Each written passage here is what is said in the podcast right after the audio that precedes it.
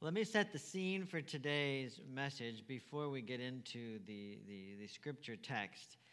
Jesus has just performed a mega miracle. 5,000 men, plus their wives and their children, their sisters and mothers and aunts.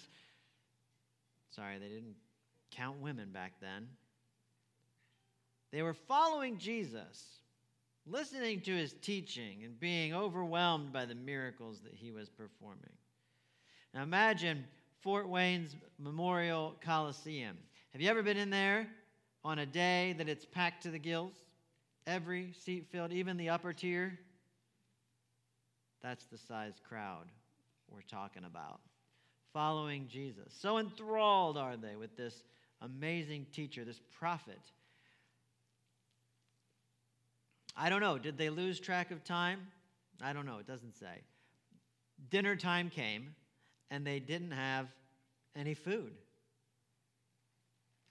Jesus performs a miracle by taking one boy's sack lunch,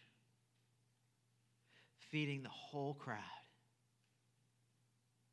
Feeding the whole crowd. That's like you go in during intermission, you get yourself a tub of popcorn, a plate of nachos, and a large Coke. And then Jesus feeds the whole Dagum arena with that. What? Can you imagine seeing something like that? And then there's leftovers. This is what's happening as we come to the text for today. Now, Jesus, he's exhausted, he's been working hard. And so he and the disciples, they go across the lake at nightfall. When the sun comes up the next day, the crowds notice that he's gone, and so they follow him and they find him, and that's where we're picking up the story today. I'm in the book of John, chapter 6, verse 26.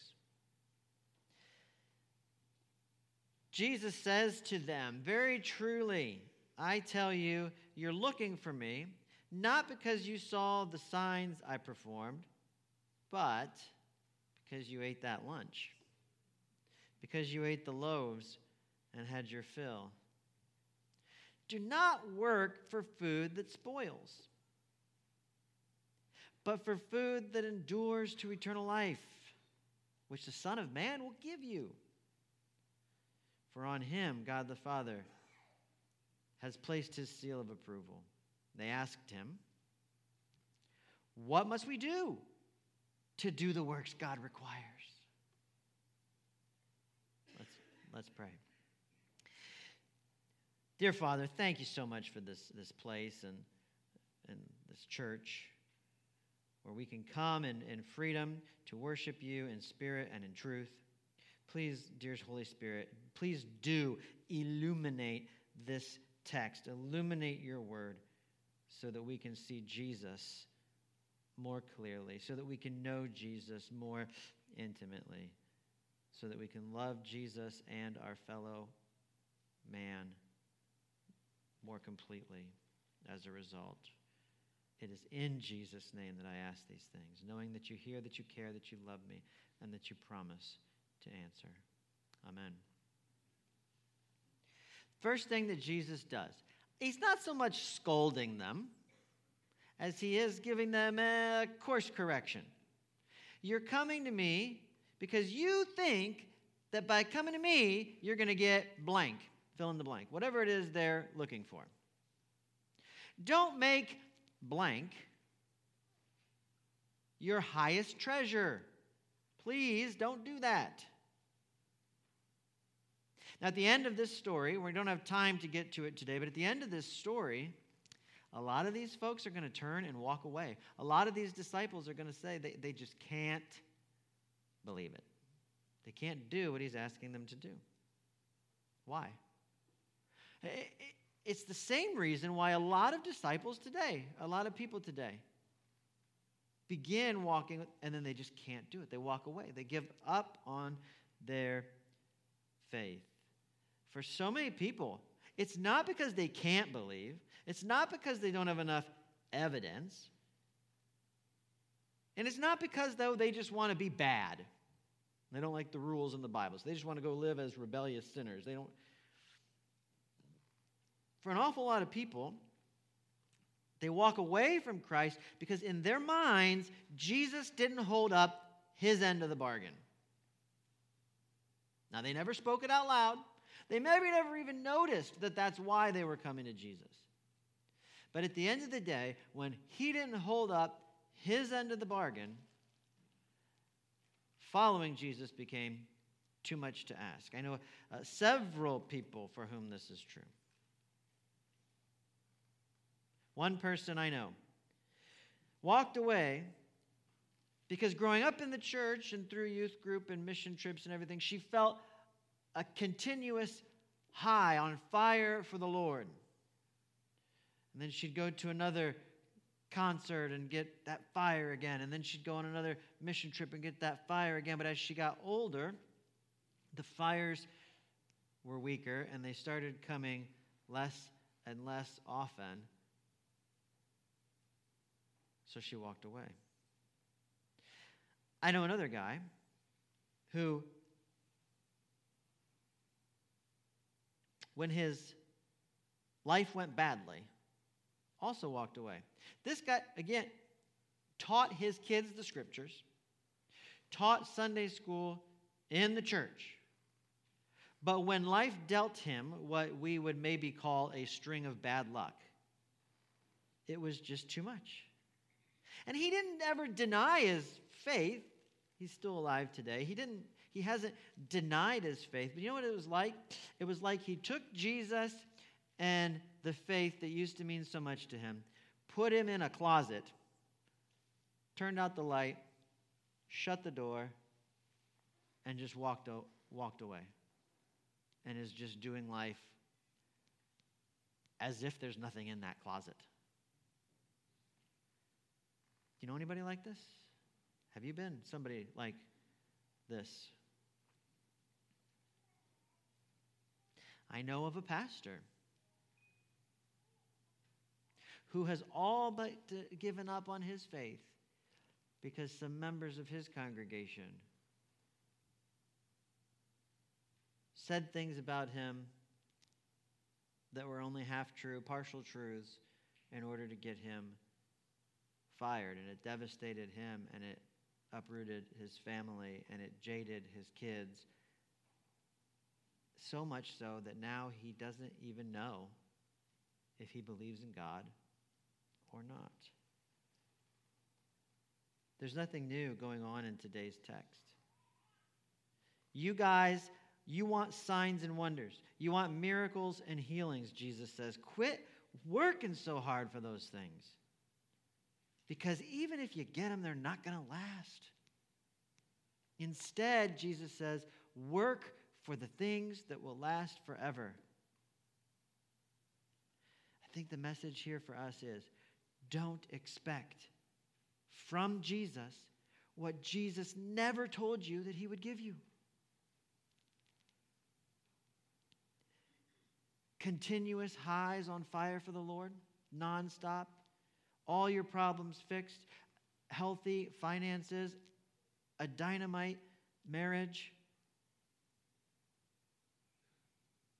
health and wealth. What is it that people think following Jesus is supposed to give them. He never promises them these things. Instead, work for the food that lasts forever. Go to Jesus instead for the food that you need the most, the food that will satisfy your deepest longing, the food that will never fail, and best of all, the food that Jesus does promise he will give us. We want him to give us all these things that even if he gives us aren't going to last and that he doesn't promise he's going to give us. And then we get mad at him when he doesn't give them to us. Instead, he says, Come to me, get the food that's going to last forever. Oh, by the way, I'm promising I'm going to give it to you. Just come to me. Well, you might expect people in the crowds to ask, What is that food? Food that never go hungry again? Food that lasts for eternity? I would like to, I would like to know more about this food. They don't do that. Instead, they ask what kind of work they're supposed to do. That's a bizarre question, given what Jesus just said. If I said to you, Janet, you're up closest to the front. Janet, look, you're working, you're going to work, they're paying you in American dollars. Don't work for dollars, Janet. Come do work for me, and you'll get paid in something better than dollars. Wouldn't you want to know what I'm going to pay you in that's better than dollars? They don't ask that question. They ask, What do I have to do? See what I say? They still just want what they want. They still just want the miracle. And they figure what they have to do is like a puppet on a string or dance monkey dance for perform for God so that he'll give them what they then eventually want. If I perform enough for God, God will give me what I want. This is the lie that they believe, the lie that they've been seduced by. And so they say to Jesus instead, they say to Jesus, What must we do? What works must we do that God requires? So, what's the answer? Okay, Jesus, he'll meet them where they're at. He's an understanding, patient guy. He says, Okay, Jesus answered, The work of God is this to believe in the one he has sent. Excuse me? To believe? To believe in the one he has sent? What the heck does that even mean? Of course we believe in you, Jesus. You're standing right in front of us. What are you, what are you talking about? But they don't ask him what he means. They don't ask him what he means. Instead, what do they do? Instead, they put him in the witness stand. Instead, they bring him into the interrogation room, they sit him down, they shine the light on him, and they say, All right, you answer our questions. Give us signs. Tell us what God wants. Our ancestors ate manna in the desert. What sign are you going to do? Verse 30. So they asked him, What sign will you then will what sign then will you give that we may see it and believe you? What will you do? Our ancestors ate manna in the wilderness, as it is written, He gave them bread from heaven to eat. And now, do you? We've already kind of talked a little bit about, okay, why do I come from Jesus? What are maybe some of those unspoken expectations that I have of him? What are some of those unspoken demands that I, that I, that I make of him? That if he doesn't give it to me, well, I just might walk away. I don't know what those are for you, but I'll bet if you dig a few inches down into your heart, I'll bet you'll find a few. A few things that you think Jesus owes you. That's sort of step one. Step two, have you ever have you ever done something like that what these people are doing here? I'll believe in you, God, if I'll believe in you if.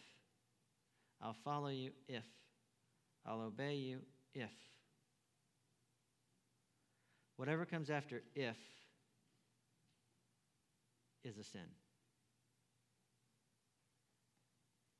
See, it's not that doubt is a sin. I don't think that doubt is a sin. Jesus is infinitely patient with people who have honest doubts. But there is a world of difference between saying, Prove it, God, as these people say in this text, and saying, like the centurion says, I believe, Lord, help my unbelief. There is a world of difference between saying, Prove it, God, and I believe, help my unbelief. Which one, uh, which pole are you closer to? Today. The text continues. Jesus said to them, Very truly I tell you, it is not Moses who has given you the bread from heaven, but it's my Father who gives you the true bread from heaven. They're, he's comparing, they're comparing Moses to Jesus. They think he is putting himself on par with Moses. And they're saying, okay, prophet Moses gave us the manna, so what are you going to do for us, prophet Jesus, so that we would follow you? Because they rightly understand that following Jesus is a big deal. It's going to be costly. Following Moses was costly. Jesus says it wasn't Moses who gave you that bread, it was God. And it's God the Father who gives you the true bread from heaven. For the bread of God is the bread that comes down from heaven and gives life to the world. Finally, now they want the thing better than dollars. They still haven't asked too much about it. They still don't know what he's talking about. But now they'll take it. Okay, give us this bread. Are they saying it like with a pleading heart, like I really need it? Or are they kind of saying it like, all right, give me the bread and then I'll make up my mind? I think it's kind of the latter, but you decide for yourselves. Okay, give us this bread always, they say.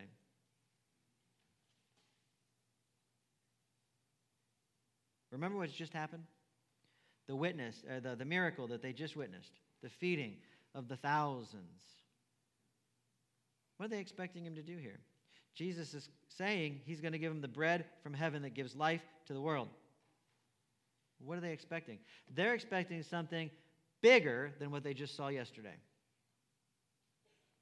Comparing it to Moses and the manna, and do something even bigger than what we saw you do yesterday. Jesus then declared, Jesus then declared, I am the bread of life.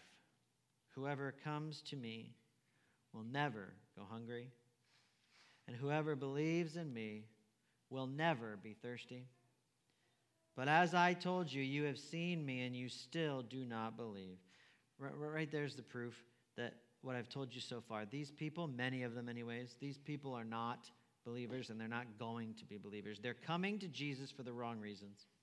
They don't understand that their proper posture before God. You don't come to God and then make demands of Him. That's not how this works, friends. You come to God because He is God. You come, you, you come to God not because you need X, Y, or Z for a happy life. You come to God because you need God.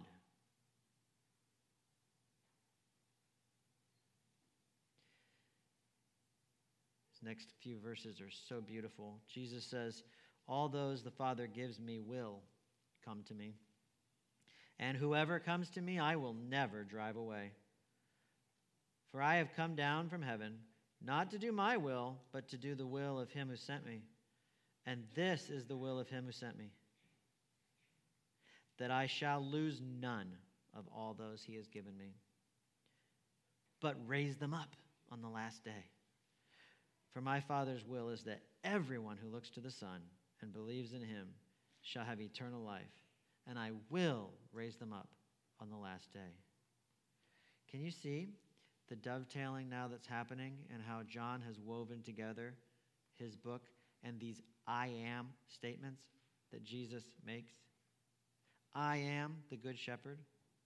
I know my sheep. They know my voice. I am the resurrection and the life. Whoever believes in me, though he dies, will live. And before closing, I want to look more closely with you at one verse in particular, verse 35. Can you put that back up there? Verse 35. Then Jesus declared, I am the bread of life. Whoever comes to me will never go hungry. We can stop right there. The thirsty part is a recapitulation. It's, a, it's, it's, a, it's the same thing. He's saying the same thing using different language. Whoever comes to me will never go hungry. What do you think Jesus means by those two verbs?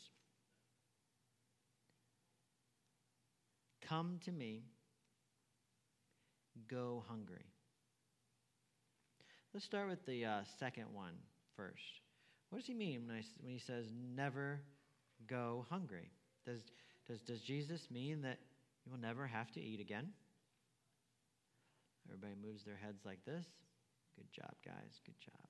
No. Pretty sure his disciples keep eating. Hunger is an uncomfortable feeling. Does it mean whoever comes to Jesus will not have to deal with uncomfortable feelings anymore? Everybody do this with you? Good job, good job. This keeps us awake too. It's like calisthenics. Pretty sure that the church has uh, never been spared its share of discomfort. That's not what he means. Whoever comes to me will never go hungry again. What is this hunger that Jesus is offering to satisfy once and for all? I believe the answer lies in this that hunger and thirst are metaphors. A metaphor is a word picture. Hunger and thirst are metaphors for my need to know God. See, you think you know what your problem is. You, like the crowd, coming to Jesus, you think you know what your problem is. It's my situation, right? It's my life. It's my aching back, or my terrible credit score, or it's those darn Democrats, or those darn Republicans. It's your cranky husband. Whatever. Jesus says, No, it's not. That's not your problem. They're not your problem. You don't know what your problem is, God. Guys, you your problem is you need to know your God. Now, if you can achieve that, not just knowing about God, but knowing God, your Father, you can have that hunger taken care of. If you can have that hunger taken care of, it'll always be taken care of. Not that you can't know Him better, you will, but you will never not know God. If you can come to God and you can know God, you will never not know God any more than I can never, I can not know my kids. I'm always going to know my kids. I can't unknow them. Same thing with God.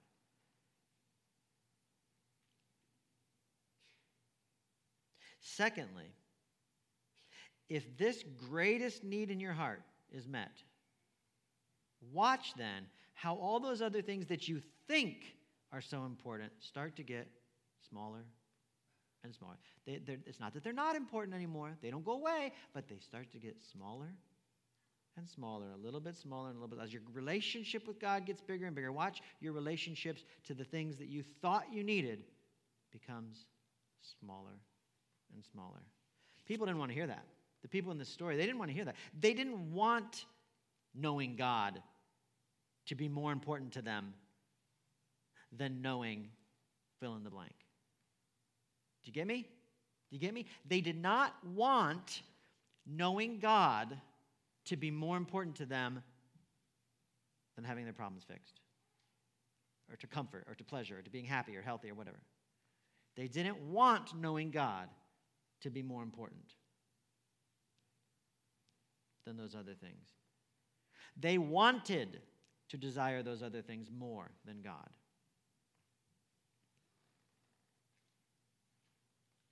They were deceived. And they believed the lie that those other things are where it's at. And I'll get around to knowing God eventually if He does enough of these other things for me. No, you won't. No, you won't. You won't.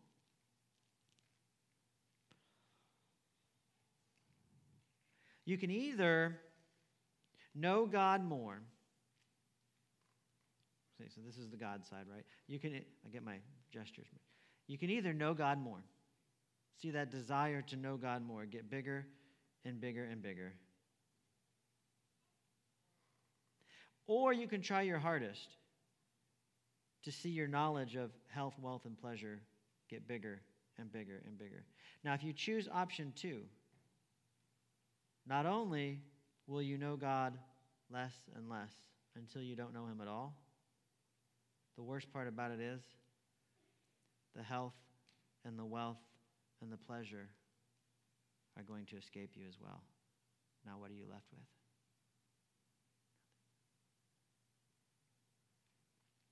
That's what Jesus means when he says, never go hungry. What does he mean when he says the other part, the first part of that phrase? Come to me. Whoever comes to me will never go hungry. He means I need to know Jesus to know God. You cannot know God. You cannot even want to know God till the Spirit breaks your heart, gives you new life. The Spirit then ushers you or leads you to Jesus, who brings you to his Father. Ask him to show you the way. Ask him to take you to the Father. John the Baptist had a motto. John the Baptist said, he, Jesus, must increase and I must decrease. John, if I may be so bold as to say this, was only partially right. You see, if your motto is, I must increase, if you think of Jesus at all, it will be to shrink him down until he's a manageable trinket in your hand.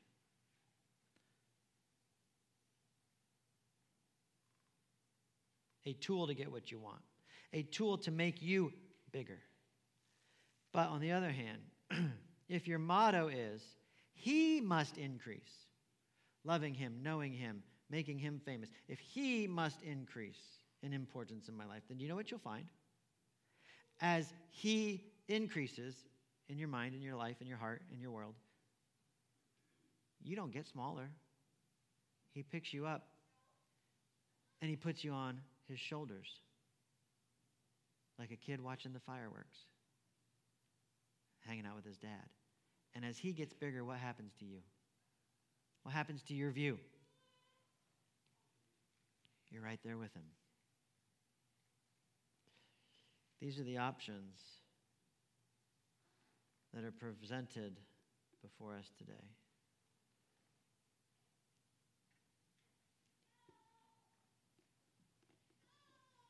Choose to come to Jesus because he is God. Period. All stop. And ask him to take you to the Father. What did he ask Peter?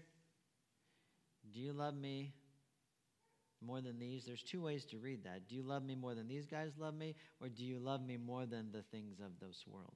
Isn't, aren't there?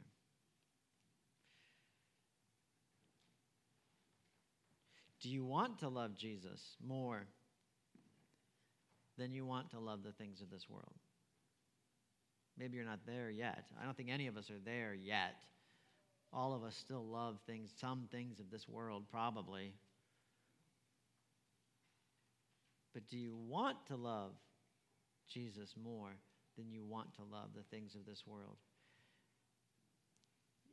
If the answer to that is yes, then you belong to Him. And that's who this meal is for all of those people who say yes to that question. So it's not a, as we come to the table now in just a minute, it's not a Presbyterian table or Adam's table, heavens no. It's not St. Andrew's table. It's the Lord's table. And the people of the Lord are welcome to come to the table.